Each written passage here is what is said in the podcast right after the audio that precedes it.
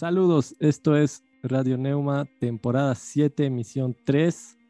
Soy Marcos y estoy junto a Mao desde allá, Santa Cruz, y yo aquí en la Fría La Paz. Mao, mil gracias por estar aquí, por prestarte a esto y pues vale, ¿no? Interpol lo vale. Hola, ¿qué tal? ¿Cómo están? Otra vez aquí volviendo a tu programa. Sí, un viejo conocido de la casa.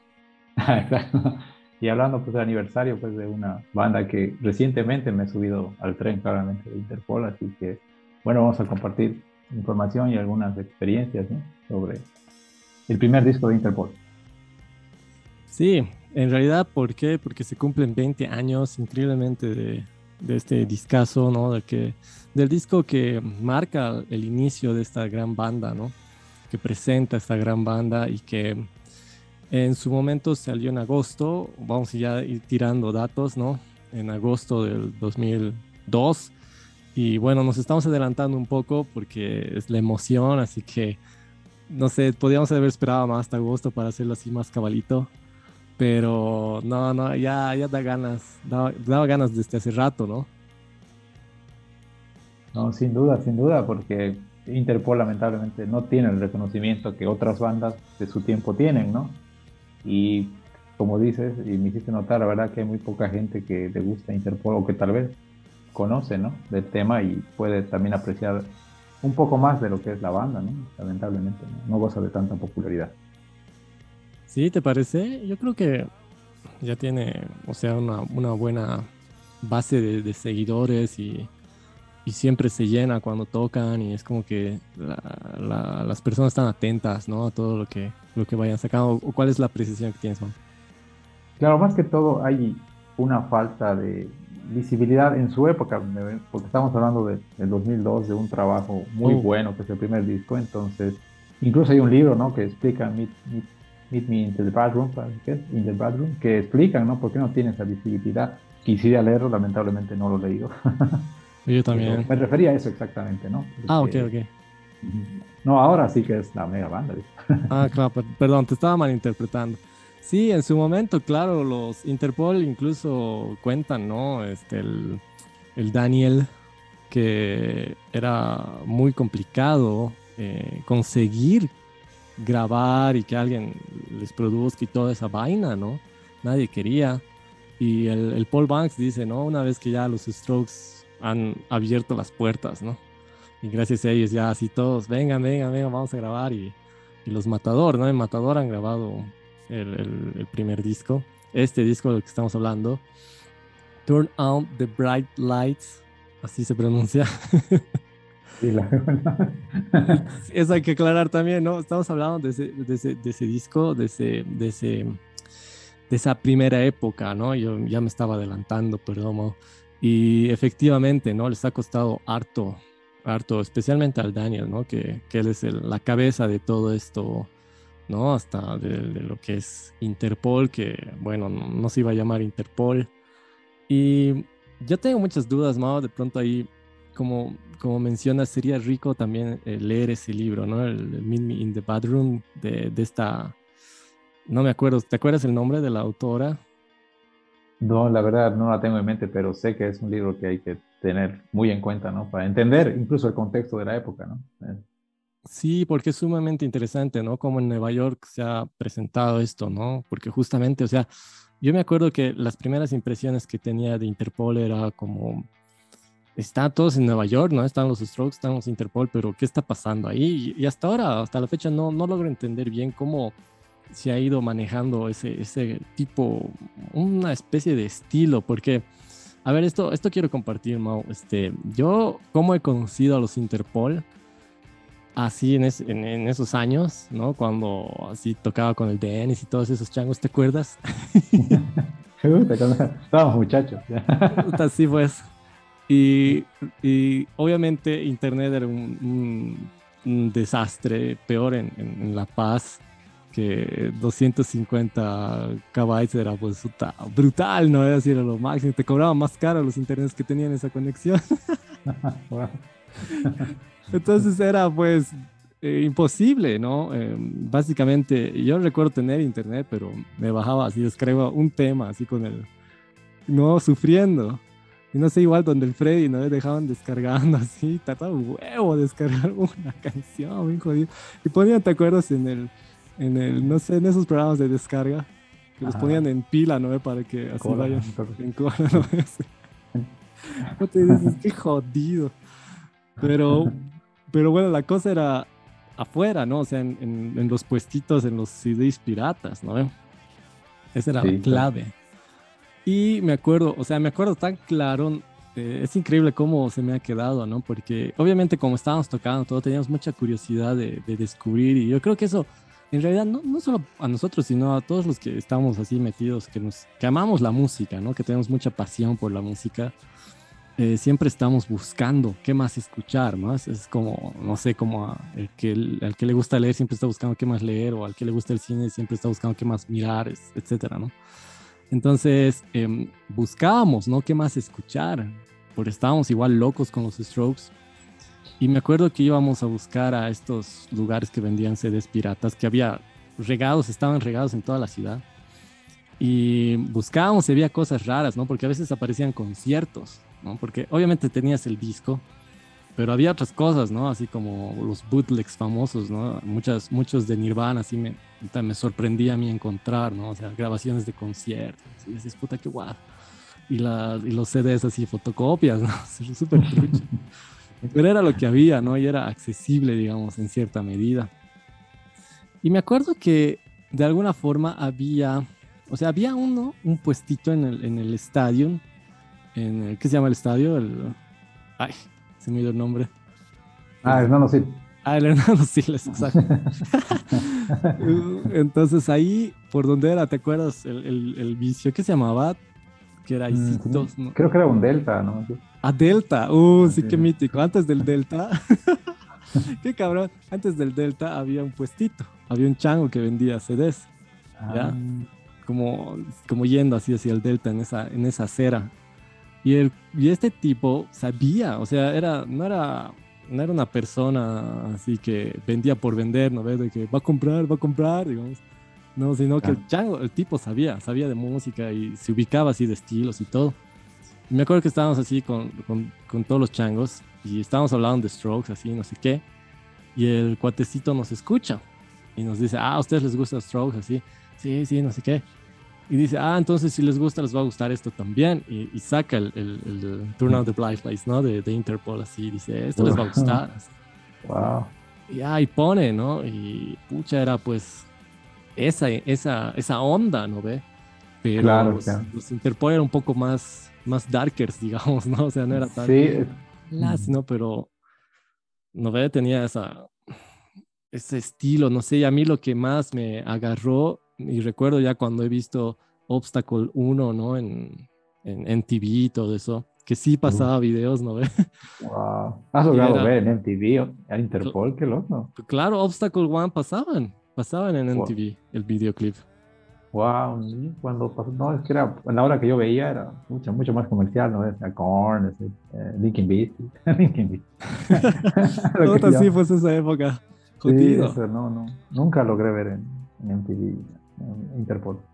No, no, lo tengo grabado. Hay algún VHS por ahí que he grabado, obviamente, el, o sea, así de, de, ahí, ¿no? De, de, de MTV. Claro, wow. Y, y, era eso, a mí siempre me llamaba la atención porque yo quería un poco, digamos, eh, emular lo que hacían, ¿no? O sea, de tocar en dos guitarras y una como que hacía notas, dos notas, digamos, así muy seguido, ¿no? Y el otro hacía acordes y eso eso estaba aprendiendo los strokes, ¿no? Y, como que los Interpol manejaban esa dinámica. Y, en Obstacle One se puede sentir mucho eso, ¿no? Que tienes arriba una guitarra del Daniel, ¿no? Haciendo tren, tren, tren, tren, tren, y, el Paul Banks, ¿no? Hace como trum, trum, trum, trum, trum, ¿no? Y el bajo igual que está haciendo du, du, du.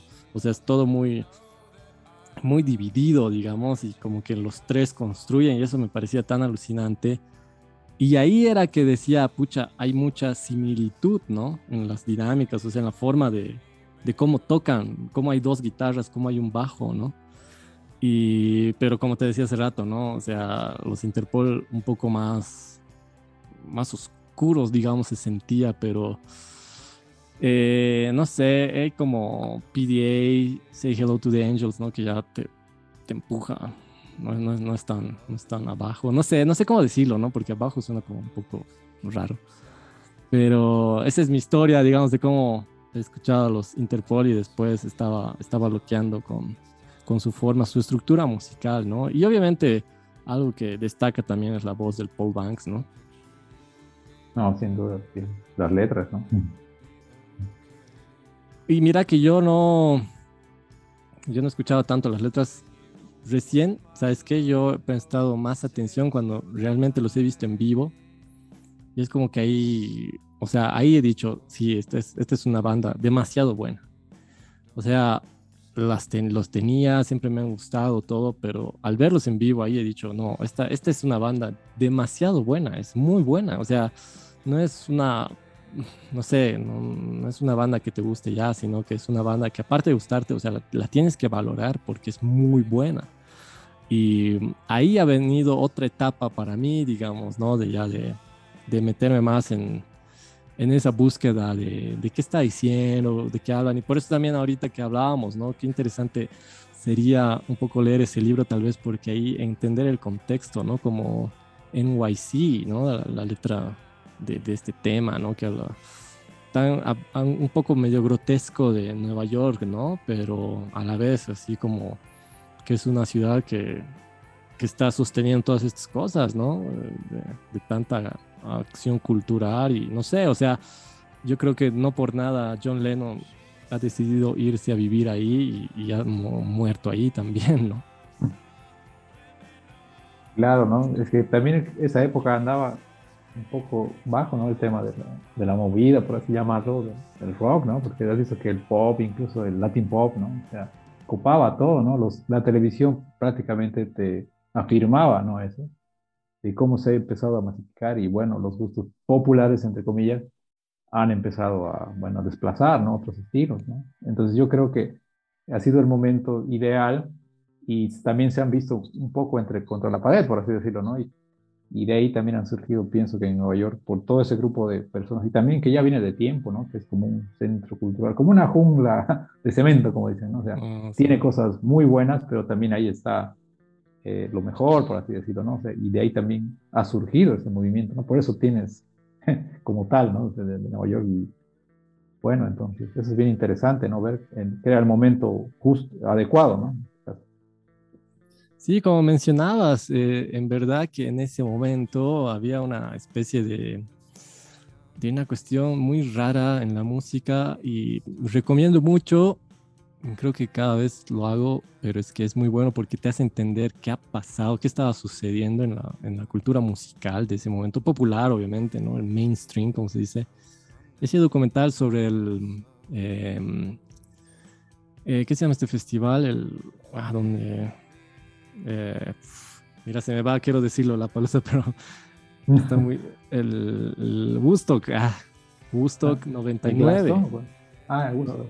Sí, Woodstock 99, cuando tocó Limp Bizkit y todo destru destruyeron el lugar, destrozaron el lugar. Claro. Y, y, fue un desastre de festival, una de las peores cosas que ha pasado en la historia, ¿no? Ese festival. Eh, horrible. Y en ese documental pues cuentan, ¿no? Lo que estaba pasando y, y me gusta cómo habla Movie, que dicen que le han tirado un escenario alternativo así a un costadito y, y, chistoso, ¿no? Porque era como, ellos les llaman los rednecks y todo eso, ¿no? Esa gente así, el típico blanco eh, universitario, ¿no? Ve que está en, esas, en esos grupos de... ¿Qué, es el, qué, les, ¿Qué les llaman? Los Así que tiene sus fraternidades. fraternidades. Ah, ya. ¿no? O sea, arquetipo el, americano joven. De, claro, así ma machote, ¿no? ¿Eh? Claro. Y eso estaba pasando, ¿no? Y, y aparecen, no sé, ¿no? Como por eso también creo que les llaman el revival, ¿no ve? Hacia los Strokes, sí. aparecen estos cuates así, ¿no ve? Con, no sé, el, el el Fabrizio aparece con su polera de Coca-Cola, así bien retro, ¿no? así. Y el Casablancas, todo así con, con una estética muy de muy de televisión, ¿no ve? O sea, de, de principios de los ochentas de, de, Nueva York, ¿no ve? Así con, con chapus y todo eso, o sea, como que era esta otra gente, ¿no? Y ni, ni que se diga de los Interpol que aparecen todos, ¿no? Con trajes, corbata, O sea, no estaban así como con sus, eh, no sé, pues zapatillas gigantes de colores. Sí, y... o, como tipo sponsor, ¿no? y, si hacemos una, una comparación, era bien raro porque como se ha masificado tanto la música popular, ya también aprecian las marcas y es como el fútbol, ¿no? O sea, mucha, ya, ya los vestían también. No sé, yo lo, yo lo veía así, ¿no? Te ubicas lleno de sponsors, ya bien masificado, ¿no? Y los, incluso los videoclips, eso es lo que se, que se extraña, ¿no? Que había las, las tomas, se, pensaba, ¿no? A través de las letras de la, de la canción, que podía eh, formarse, ¿no? Con un videoclip, no agarrar y, bueno, tocan o, bueno, o puros colores CGI, como es ahora el muy lineal, o sea, dices, pucha, para eso que no haga nada, ¿no? O sea, para, ver un trabajo prácticamente de edición de video, ¿no? O incluso ha pasado con otras bandas que son de la época, ¿no? Que se han montado a este tren que es de la tendencia, ¿no? Y de lo que acepta el gran público, ¿no? Y la subcultura, como siempre, ¿no? Este, y, también otra forma de que lo, se lo llama, ¿no? Es el indie. No sé, es que es tan complejo para vos, más o menos, Mau, que ¿dónde, no sé, encasillarías a, Interpol? Así, post-punk revival, indie o, no sé, esas, esas terminologías raras. Ese es un gran problema, ¿no? Porque es necesario encasillarlo, ¿no? Para ubicarse en un tema, pero el Post-revival, eh, me parece, aparte que es muy largo el término, y tendría que ser como un indie, indie revival, algo así, ¿no? no, no ha muerto el indie, pero entre ambos, ¿no? Porque sí vino de una corriente que estaba de, de caída, y también se entiende que eh, tanto Daniel, ¿no? Que ha sido el, el, encargado de armar todo, lo ha hecho por su cuenta, ¿no? O sea, nunca ha buscado, pucha, a ver eh, ir a un sponsor o quién me puede facilitar, ¿no? Para hablar un poco también de qué es lo que buscaba Daniel para cuando, para el momento de iniciar la banda se encontró con, con Carlos, ¿no? con el, el bajista, ah, y no le llamó la atención, eh, no sé, a mí me gusta la música, te ubicas. Él vestía unas, un tipo de botas, no sé de qué marca, en particular, que no usaban las personas, entonces esa fue la primera charla que tuvieron, digamos. Puta, tú, tú utilizas estas botas, sí, qué genial, te ubicas, y de ahí recién han empezado. O sea, ya nos dice algo eso, ¿no? O sea, no, no estaba buscando personas con que se vean bien, sino que tengan personalidad. Eso es lo que es lo que uno que he leído, ¿no? Y yo creo que se refleja en el trabajo que tiene, ¿no? En sus letras. Sí, el Daniel justo, no sé si es en esa entrevista de ese libro o no sé en dónde, eh, pero yo eh, lo, lo, he visto, lo he escuchado, así que él explica, ¿no? Que la búsqueda no era, digamos, una de, del virtuosismo o de la cosa así, ¿no? Sino que era más una cuestión, tal vez incluso si vale el término filosófica, ¿no? O sea, de las actitudes.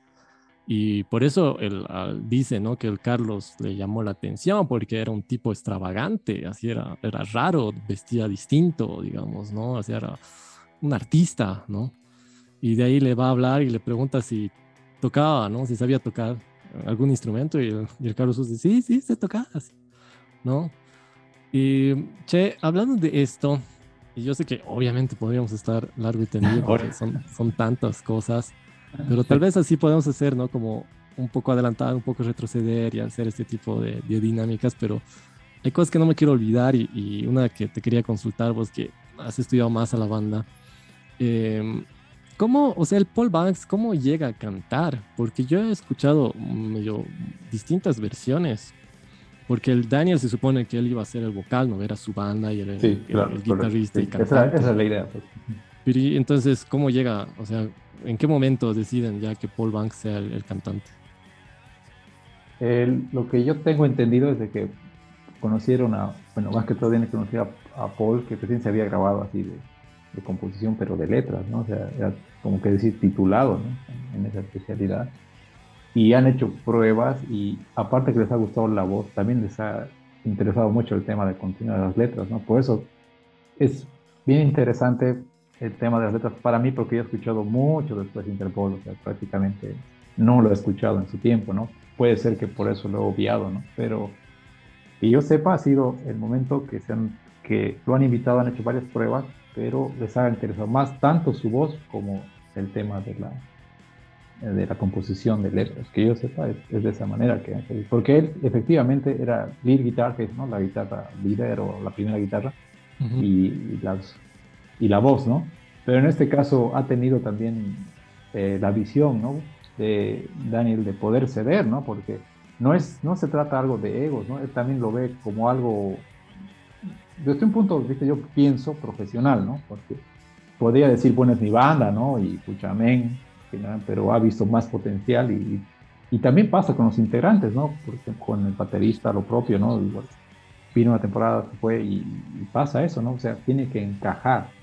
Entonces, en ese tipo de, de, procesos pasan este tipo de cosas, ¿no? Cuando uno tiene que ceder, o también repitan a un integrante que, que, no se ajusta, o bueno, que piensan que no cuadra, ¿no? Con la, con la banda. Sí, creo que eso también hay que señalar, ¿no? Del, Daniel, que, o sea, es como que la tenía muy clara también, sabía cómo quería mover las fichas y si tenía que ceder, como, como comentas, ¿no? O sea, lo iba a hacer, no era como una, una cuestión obligatoria de esto tiene que ser así WhatsApp, sino que hay algo que hacer, ¿no? Y parece algo, a ver, ¿qué, ¿cómo tenemos que mover las fichas, ¿no? Y ahí por eso dice el Carlos, o sea, ni siquiera sabía que tocaba, pero qué gran coincidencia que sí lo hacía, digamos, ¿no ve?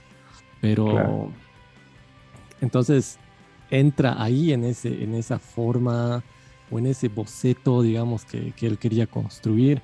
Y creo que eso es, es bien importante señalar, ¿no? Porque no en todas las bandas se da eso, que, que haya como esta, esta cabeza que esté pensando no de manera individual, sino como un producto como una película. Y creo que también eso tiene que ver mucho con, con incluso la portada del disco, ¿no? Y la estética que han mantenido, porque he leído, he, escuchado una entrevista al, fotógrafo de la tapa del disco, ¿no? Que, que, decía que estaba esperando en un cine para ver una peli y, y como todos los asientos estaban llenos, no, le quedó de otra que sentarse en, como en la primera, segunda fila del, cine, ¿no?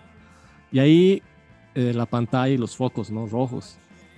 Y le saca la foto a eso y piensa, ¿no? Que, la banda básicamente es eso, es, también como una, como una película. Y yo un poco así relacionando toda esa estética, ¿no? Se me hace también algo así como una banda, como una, como una película, como que hay que ver qué actores entran y, porque una, hay una narrativa, ¿no? No se trata de solamente individuos, pero obviamente los individuos son importantes porque esos individuos tienen que caracterizar lo que va a ser la, la trama en sí, ¿no es cierto?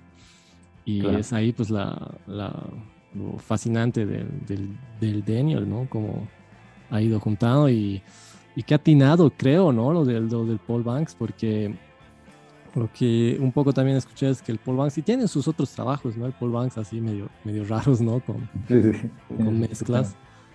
Y, y, que él quería siempre como hacer trabajos más solistas, ¿no?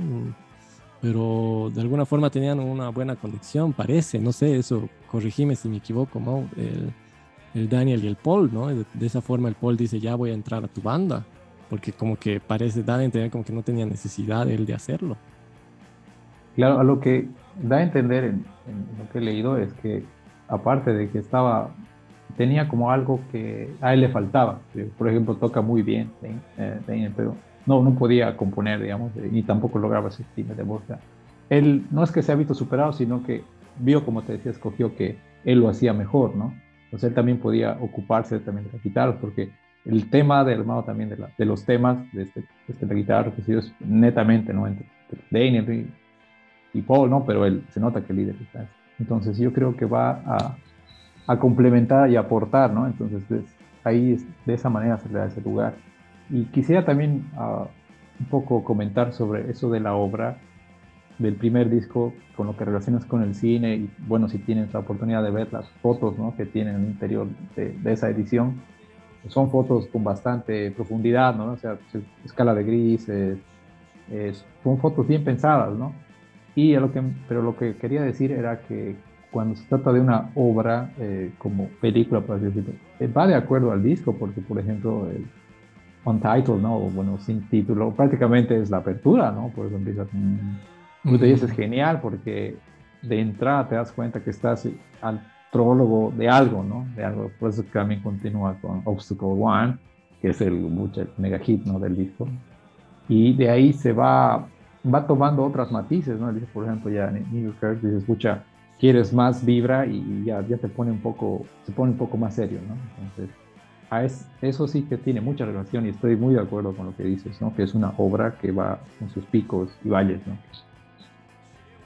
Sí, entonces, ¿te parece si escuchamos algo? Obviamente está re complicado y yo cuando, como te contaba antes de comenzar a grabar, eh, qué difícil escoger, qué difícil como guiar, pero me parece que también es dejar fluir, ¿no?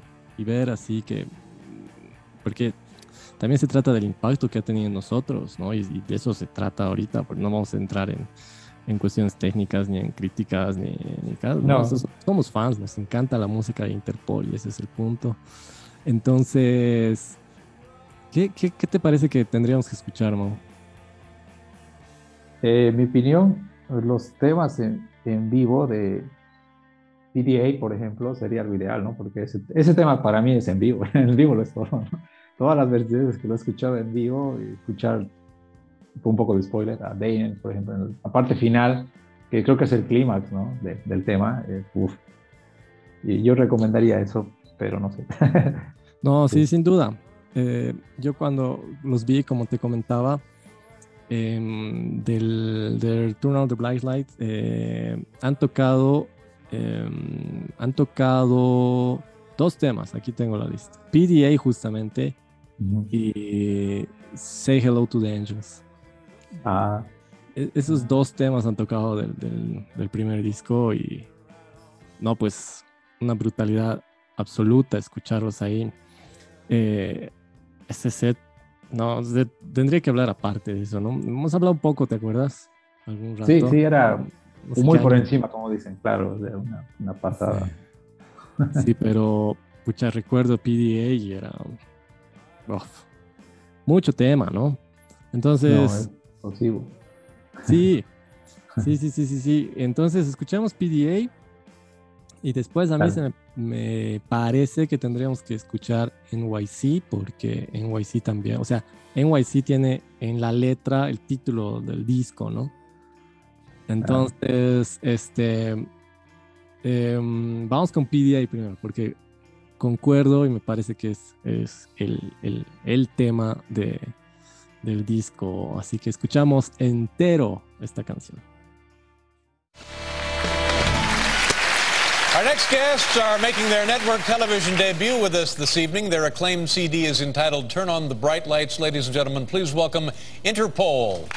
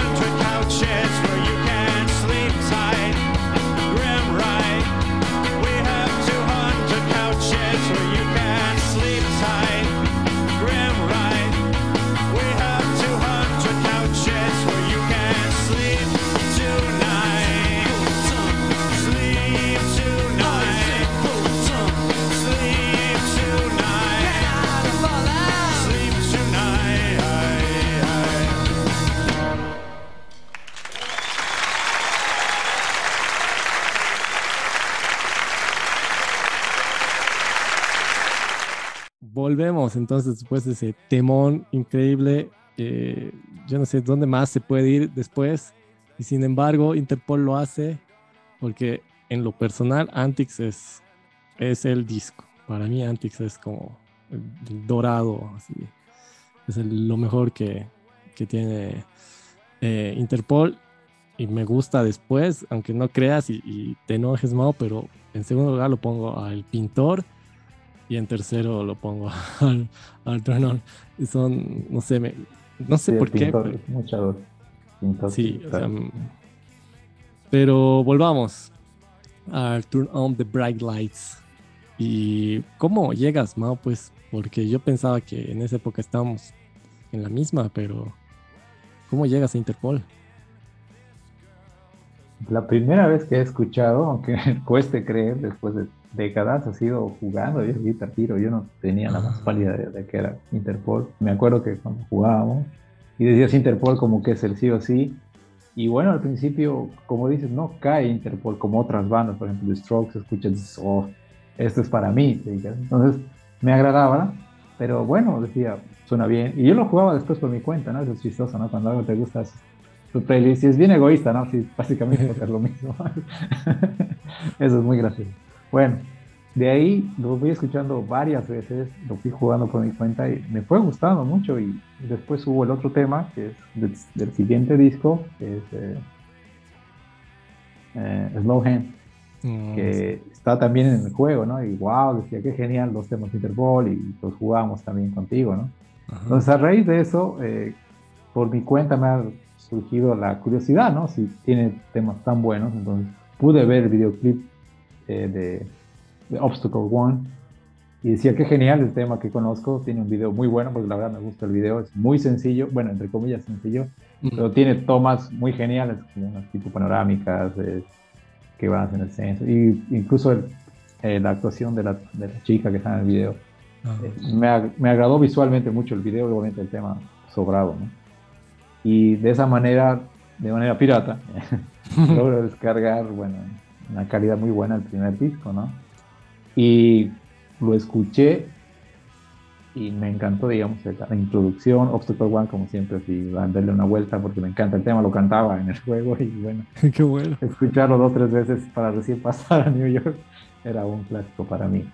Entonces, de esa manera, como ya me tocó en otra etapa de mi vida escuchar Interpol, eh, me fui centrando más en las letras de los temas que los tenía, o sea, me se quedaban en la mente, ¿no? Obstacle One, obviamente, también empecé a, a, bajar la letra y tratar de entender y también me topé con un problema, ¿no? Que como Paul es bastante letrado, por así decirlo, hay mucha ambigüedad en sus letras, o sea, podría ser que habla de una persona o de una situación concreta, pero a la vez no, digamos, ¿no? Entonces, y también tiene cosas bien americanas, ¿no? O sea, que me choca con la cultura, o sea, él le quiere decir con un término una cosa que si yo lo traduzco literalmente, eh, nada que ver, ¿no? O sea, no, no cuadra, entonces, eh, esa sería mi primera eh, impresión con Interpol y que el primer disco, obviamente, por suerte, pude escucharlo en orden, ¿no? Porque a veces también dices qué buen tema y puede ser del pintor, ¿no? Puta, que es tremendo disco. Claro. Y, y esa es, digamos, la introducción que he tenido muchos años después, ¿no? con Interpol. Che, pero ¿qué ha sido, digamos, aquello que te ha agarrado y te ha vuelto tan fan? Porque puede ser que te guste algo, ¿no? Y, lo, y lo disfrutes y está ahí, ¿no? Pero hay algo, hay algo que te jala y en, tu caso, Mau, ¿qué ha sido? O sea, ¿qué ha sido esa cosa que te ha jalado y vos te has vuelto un fan de Interpol? Yo creo que ha estado más en el tema de interesarme en las letras, pero hay temas, eh, como por ejemplo ese Lift, Erickson, no sé cómo se pronuncia, que es un tema, según yo, muy personal, que tanto con la letra como la, melodía, que, eso sí que me ha impactado, te dije, son de esos temas que no están, que no tienen video, que no, están, han sido promocionados como con un single o con un videoclip, pero que cierra el disco, ¿no? Y en general, puta, es un cierre increíble, ¿no? Y es a raíz de esos temas, como Estela también, que son temas que no suenan, como te digo, la primera, ¿no? No te enganchas con el porque tú podrías haberme compartido hace años, ¿no? Un link, mira esta banda o escuchala, ¿no? Bueno, suena bien, tienes buen gusto, dale. Y, y ahí hubiese terminado, ¿no? Y, pero con Interpol ha pasado eso, que lo he jugado lo he escuchado y he podido, digamos, llegar a disfrutarlo y también te impulsa. Es como cuando quieres imitar, tocar un instrumento, te ubicas.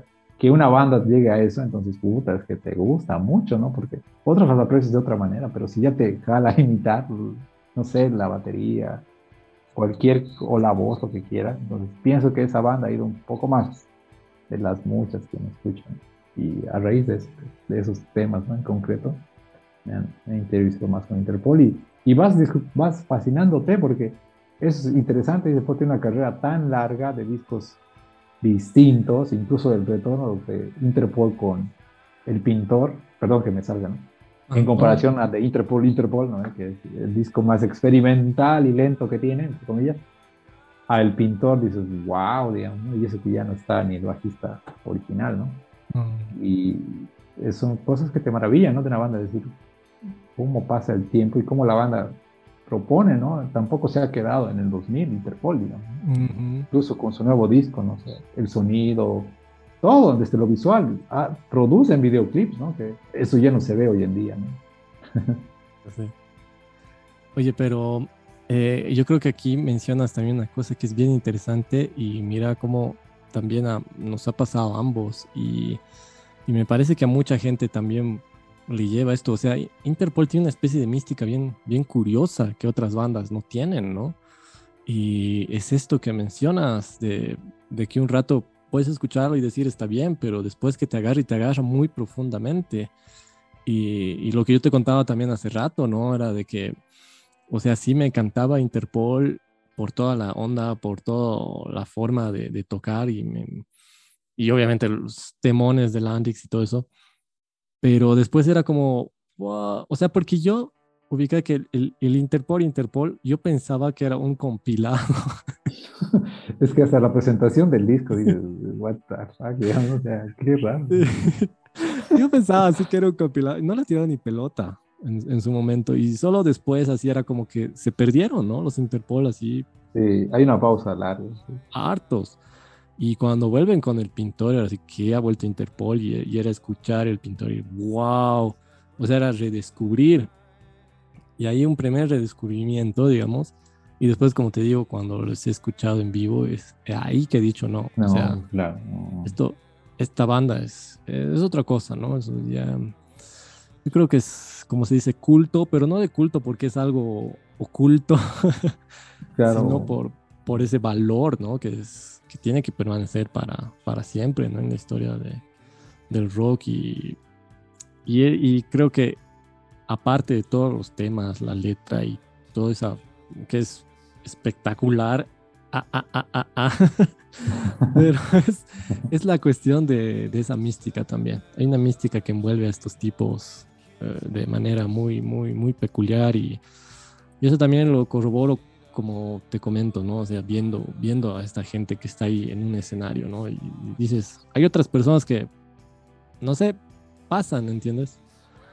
Es como que hay algunas que te marcan y lo mismo, o sea, yo creo que los Strokes han sido y son más famosos porque también tienen otra cosa que te empuja. Yo cuando los he visto en vivo a, los Strokes así, he sentido como que me empujaba solamente su presencia, o sea, sin ni siquiera que toquen nada, ubicas era así, verlos ahí era como muy fuerte, alguna cosa así que dices, realmente estos son rock stars. O sea, ahí he entendido lo que era esta terminología, ¿no? ¿Por qué dicen rock stars, digamos? No, porque realmente sí poseen rock stars.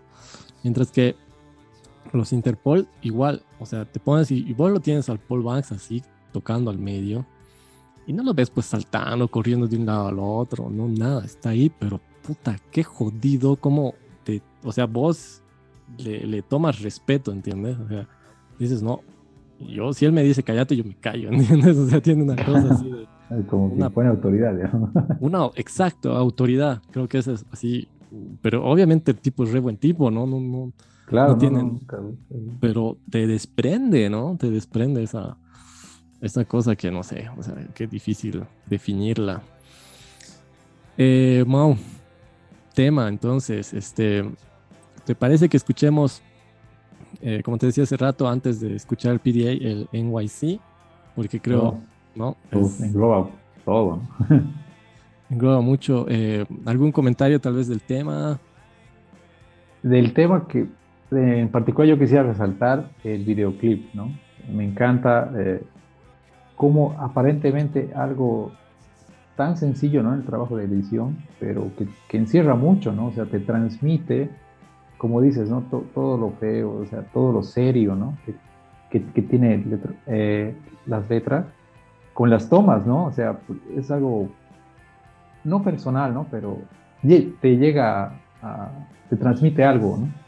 Entonces creo que el videoclip es muy acertado, por eso alguna vez te dije, ¿no? esta, mm, una banda tendría que tener este tipo de videoclips para poder promocionarse, porque es increíble, ¿no? La edición, la, cantidad de recursos que tiene con un tema así, ¿no? O sea, me parece una gran obra como, videoclip, obviamente como tema también, ¿no? Pero me gustaría resaltar bastante el videoclip, ¿no? Que recomiendo que lo vean, ¿no? Porque es, bueno.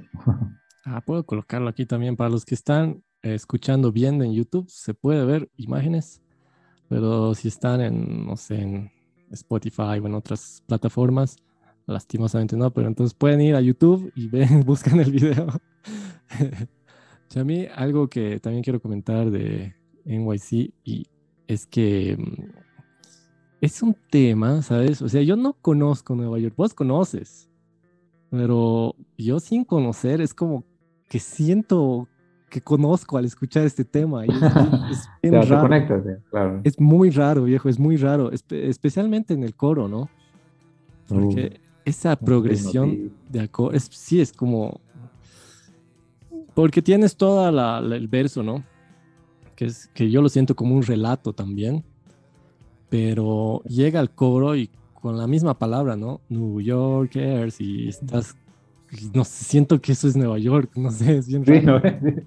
las tomas claves te transporta, ¿no? De, cierta manera, ¿no? Trata de comunicarse contigo y, y, es algo increíble, como te digo. Y para cortar un poco quisiera, eh, ya que hablamos de por qué cuesta eh, engancharse con Interpol, por así decirlo, creo que Interpol busca tu atención, no, no que lo escuche.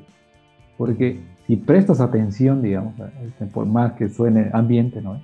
Entonces yo creo que logras, digamos, eh, conectarte con el sonido, con las letras. Entonces, si no le prestas atención, como dices, suena bien, puta que genial estos tipos, bueno, pasemos a lo nuestro, ¿no? Entonces, si le das la atención o le das un poco más de, importancia, por así decirlo, al trabajo que tiene, porque ver los videos, eh, especialmente de los discos, de los primeros, ¿no? Entonces te, te refleja mucho, ¿no? De su obra. Entonces yo pienso que por eso Interpol eh, no, no te agarra la primera, ¿no?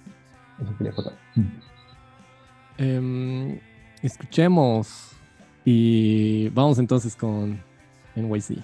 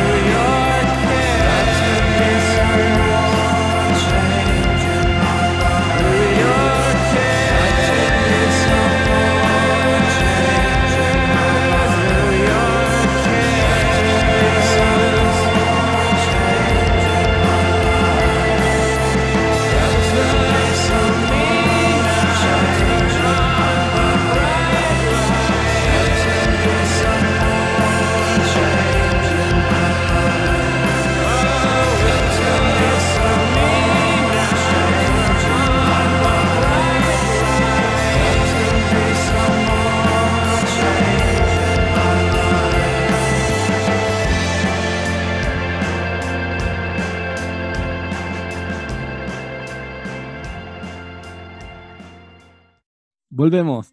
Nada, era un dato así curioso, pequeñito, que he leído por ahí que decía que el Paul Banks no le gustaba PDA y que, que no quería grabarlo. O sea, que lo habían grabado creo al final del disco, así como último tema, y habían dicho que nada, no va. Y el, productor, ¿quién es el productor? Pues el Gareth Jones creo que es, sí. El ingeniero, ah, ha coproducido y Peter Katix, Katis y Gareth Jones. Creo que ese Gareth Jones es. El que dicho, no viejo, ese es un hit. Uh, no querían que pase el corte, ¿qué ven? Y, y, jodido porque, o sea, como te comentaba, hasta yo cuando se viste en vivo han tocado ese tema, ¿no? O sea, es un tema que sobrevive y que es un tema poderosísimo. Eh, nada, ese era el dato curioso. Y, pucha, mao, queda un bloque más. Queda todo un disco todavía. Ubicas que mi idea era así, no, sí te aporté, vamos a hablar, todo bien. Pero es, es mucha, es mucha, ¿no? Es demasiado, sí. es mucha dosis, es mucha banda, es mucho disco también.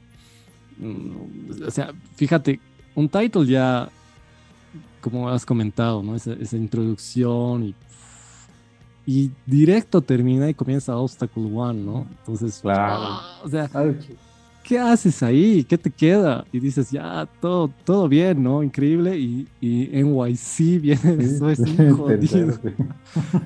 y no contentos con eso, termina NYC y ahí está PDA. Sí, Qué guapo. Y después viene Say Hello to the Angels, que yo quería que escuchemos ese tema ¿Ya? nuevamente por esta por este recuerdo que tengo de, del, del, en vivo porque me acuerdo yeah. cuando, que cuando han tocado este tema era como no todos así saltaban porque es más movido no entonces sí, sí, es como claro. es un punto es como, aparte digamos sí. sí. te empujas así como puta es muy, muy puta, yo me acuerdo así que ese rato me emocionó demasiado porque no sé, el, el, tema, yo creo que ahí, digamos, con Say Hello to the Angels, Stella was a diver, ¿no? Yo creo oh. que ahí, es, ahí está como el punk, ¿no? Ese, ese post-punk, ¿no? O sea, se siente que hay ese ch ch ch en las guitarras, ¿no? Así bien, bien típico del punk. Pero obviamente no llega a ser punk, ¿no? Sí, es que no es tan agresivo, ese es el problema. Está como está tratado, entonces dices, puta, está la esencia, ¿no? Pero no, no hay esa agresividad como, digamos, el más referente que sé yo, Sex Pistols, puta, que es energía total, ¿no? ¿Eh? Mm. Tiene eso que dices, escucha, está bueno ahí, pero hay algo más que decirte casi te pone como que un freno, por así decirlo, ¿no? Sí, es lo que pasa con usted. Pucha, sí, es que yo creo que eso es lo fascinante también de la música, ¿no? Como las bandas también van eh, absorbiendo de estilos, de formas de tocar, todo, ¿no? Y uno va relacionando también, digamos, en un aspecto más técnico de cómo se toca un estilo y cómo se toca otro, ¿no ve? Claro. Y, y, eso de las guitarras, ¿no? Eso de, o sea, de todo hacia abajo con la púas y, y hacer todo así intenso, ¿no? Y eso me encantaba y me encanta mucho cómo, cómo lo hacen. Ah, hay otra cosa que quería mencionar, así un dato, digamos, uh -huh. más, mm, nuevamente utilizo la palabra técnico, o sea, el, el sonido de las guitarras, esa diferencia yeah. de, de, tener a los Strokes tocando Fender, ¿no? Al, al, al Albert tocando así un Stratocaster y acá los Interpol al, al, al, Paul Banks, no sé, tocando un, una Les Paul, ¿no? una Gibson, y, y, se nota ese, ese también, ese, esa pastosidad, ese sonido más... No sé, propio de la guitarra, digamos. Sí que es más, más gruesita, ¿no? En, en el caso, y, y, que pueden tener las mismas dinámicas, ¿no? Pero también se siente eso. Y creo que es interesante comentar porque generalmente como que no se habla de esos, de esos detalles, ¿no? Pero hablar también de, de, por qué usan ciertos instrumentos y ciertas sonoridades me parece un tema igual fascinante. Eh, y muy fascinante también con lo que hace el, el, Paul Banks, ¿no? Tocando el bajo en el pintor. Tal vez por eso igual el pintor tiene esa, sí. esa, esa, esa, forma de ser, ¿no? Sí. Claro, claro, verdad, muy cierto. Eso. Cómo cambia, ¿no? En sí, la estructura de la banda no solo ha cambiado por integrantes, ¿no? Porque ya que toque el bajo y Takira, ¿no? Que lo han hecho también como bajista. Eh, entonces, no sé si te parece que nos despidamos con Say Hello to the Angels. Así yeah. es como que hubiéramos revisado la primera mitad del disco. Sí, ¿no? sí, Sin querer, queriendo. Falta la mitad del disco. y eso que son 11 temas, ¿no? Entonces, puta, y pasan rápido, ubicadas así cuando escuchas, es así como, ah, puta, no, otra vez. sí. sí. Oye, sí, porque, porque sí es como un, un aquí dice que dura como 48, casi 49 minutos. O sea, es casi como un primer tiempo de, de un partido de fútbol, ¿no? Claro, es que los temas más extensos como Estela y de New creo que son los que más eh, aportan, digamos, ¿no? a la duración del libro. Oye, sí, Estela es larguito, ¿no? Pero no se siente, es, es, como un... Sí, yo creo que la magia para mí de Estela es el bajo, ¿no? la parte final. Pucha, viejo, ahí puede estar todo el día escuchando. Oye, yo tenía así como una especie de, de estaba medio enojado con, con, el bajista, o sea, con el Carlos, porque decía, puta, ¿cómo abandonas una banda, no ve? Claro. Pero, claro, eso también viene desde una visión de, del fan, ¿no? Que quiere que todas las cosas sean de una forma. Sí, claro, como es tan bueno, digamos, el resultado que, que has podido escuchar, digamos, con, con ellos. ¿no? Claro. Y pues después, obviamente, es como que ya entiendes y te das cuenta también que, o sea, los Interpol han sabido sumamente bien manejarlo, ¿no? Por eso el pintor es el pintor. Yo creo que si no hubiera salido, si no se hubiera salido Carlos, el pintor hubiera sido otra cosa, ¿no ve? Entonces es como que también han sabido encontrar el, el, poder en ese trío. Pero el Carlos así pesa fundamental en, en, esos, en, los, en la trilogía, en los primeros tres, ¿no? Es increíble, sus bajos son una locura, son una, son una exquisitez, como se diría. Sí, incluso varios dicen que ha logrado su máximo nivel en, en Antic, ¿no? O sea, prácticamente dice que ahí se ha funcionado, o sea, su manera de tocar. A mí me agrada mucho porque acentúa muy bien en el primer disco, ¿no? O sea, no es de que está ahí o pasa con otras bandas que se, se, disuelve, ¿no? El bajo, porque hay muchos agudos, no sé, la batería es tan fuerte, o hay las dos guitarras que opacan, digamos. Pero en el caso de Carlos, en el primer disco, no, pues es totalmente un soporte y te engancha, ¿no? Por ejemplo, en este un ejemplo, ¿no? Igual en Obstacle One. Está ahí, bien. Ah, no, sí, total. O sea, yo me acuerdo que, por ejemplo, en Untitled, ¿no? Cuando comienza y decía, pucha, ese bajo medio raro, porque hay una disonancia ahí que le mete, pero es como que resuelve y dices, ¿qué pasa ahí? Y, y te das cuenta que no, o sea, es a propósito, de la canción es así, o sea, se quiere esa, esa sensación, esa disonancia, si, si vale el término, ¿no? Y dices, wow, qué genial. Tal vez al principio choca un poco, y ya cuando lo entiendes y es lo que hablábamos, ¿no? O sea, a Interpol una escucha no le basta, ¿no? Entonces después claro. vas entendiendo y dices, ah, claro, y tiene totalmente sentido que haya hecho eso en el bajo, digamos. O sea, entendiendo ya la, la intención. Así es, ¿no? Y lo, y lo que, el, el producto que ofrece Interpol. Eh, no, sé si hay algo, hay algo más por ahí que quieras comentar, Mauro, que, que te estés olvidando, que no sé, que nos estemos olvidando. Bueno, como una curiosidad también es interesante saber de que ni las bandas se salvan de los robos, ¿no? O sea, ha pasado que se han robado tanto sus dos guitarras a, a Paul y a el de en la, en, aquí en el primer disco, como también su pedal, ¿no? O sea, que y, y tú, tuvo suerte, Paul, de creo que poder contactar por el mercado negro y, y recuperar su, su, guitarra, pero Daniel no.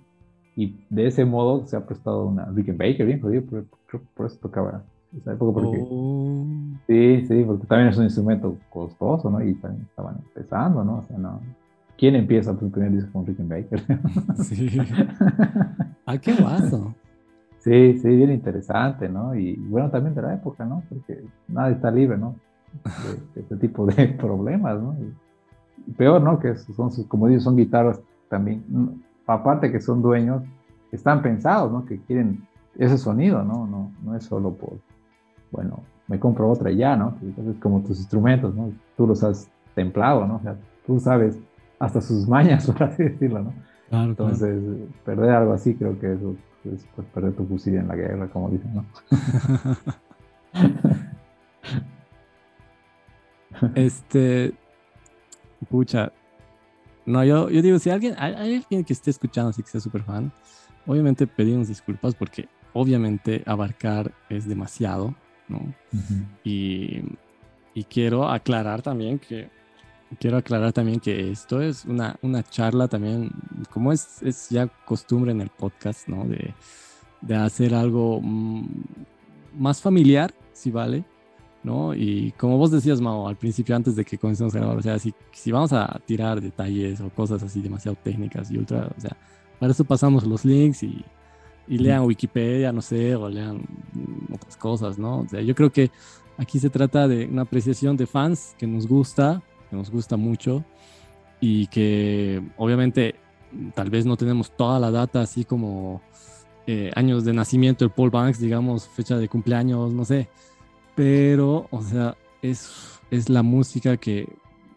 nos fascina, ¿no? Y yo creo también que está bueno tener esa postura. A veces, eh, como mencionaba hace rato, incluso, ¿no? Cuando uno se centra mucho, hasta critica ciertas cosas, ¿no?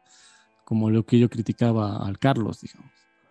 Pero si, te paras de este otro lado y disfrutas la música, disfrutas los productos que vas sacando y, y también te alejas a veces un poco de, de así entrar en detalles tan íntimos de las personas, también está bueno, ¿no? Y disfrutar la música y a veces también dicen que cuando uno idealiza demasiado y se topa con otra realidad del, músico, es como que te afecta demasiado y, y, como que lo, lo disminuye a esa persona, ¿no? Entonces, creo que eso es también bueno eh, meditarlo, ¿no? Porque hay fanatismos y fanatismos. Y yo creo que para nosotros este fanatismo es el, sonoro netamente de, escuchar cada disco, de escuchar cada tema, de disfrutarlos. Y no ese otro fanatismo, digamos, de, saber cuál es la comida favorita o no sé con, quién está casado o cuántos hijos tiene. claro, como datazos, e, Exactamente. Así que bueno, Mao, te agradezco enormemente. Eh, nada, agradecerte un montón que te hayas dado el tiempo. Eh, disculpa si tal vez ha, faltado cosas, pero... Y de paso ya nos queda dos minutos, ya nos va a cortar. Oh, sí, ya. Entonces vamos a escuchar Say Hello to the Angels, ¿no? Sí. Eh, eso, Mau. En serio, mil, mil gracias. Este, un abrazo enorme hasta, hasta la calurosa Santa Cruz. Dale, viejo, estaba muy bueno y como te digo, de eso se trata, ¿no? De compartir eh, apreciaciones, ¿no? Y también invitar a que la gente escuche y, y, experimente las suyas, ¿no? Porque de eso se trata, creo que eso se trata. Aquí no se trata de imponer que porque está muy buena la guitarra, porque está muy bueno el coro, que está muy buena la letra, sino es que qué es lo que a ti realmente te atrae, porque has visto, hay miles de maneras de disfrutar un producto, porque es algo complejo, no tan digerible, ¿no? Entonces tú puedes fijarte en muchas cosas, ¿no? La, la, percusión de repente, ¿no? Pero bueno, muy agradecido, viejo, y pucha, ¿no? A ver si continuamos o pasamos otra banda y bueno, así vamos compartiendo más cosas más reales, ¿no? Personales sobre las apreciaciones sobre la banda. Entonces, un saludo, viejo, hasta La Paz y nos vemos hasta la próxima. Hasta la bye bye. bueno, chao.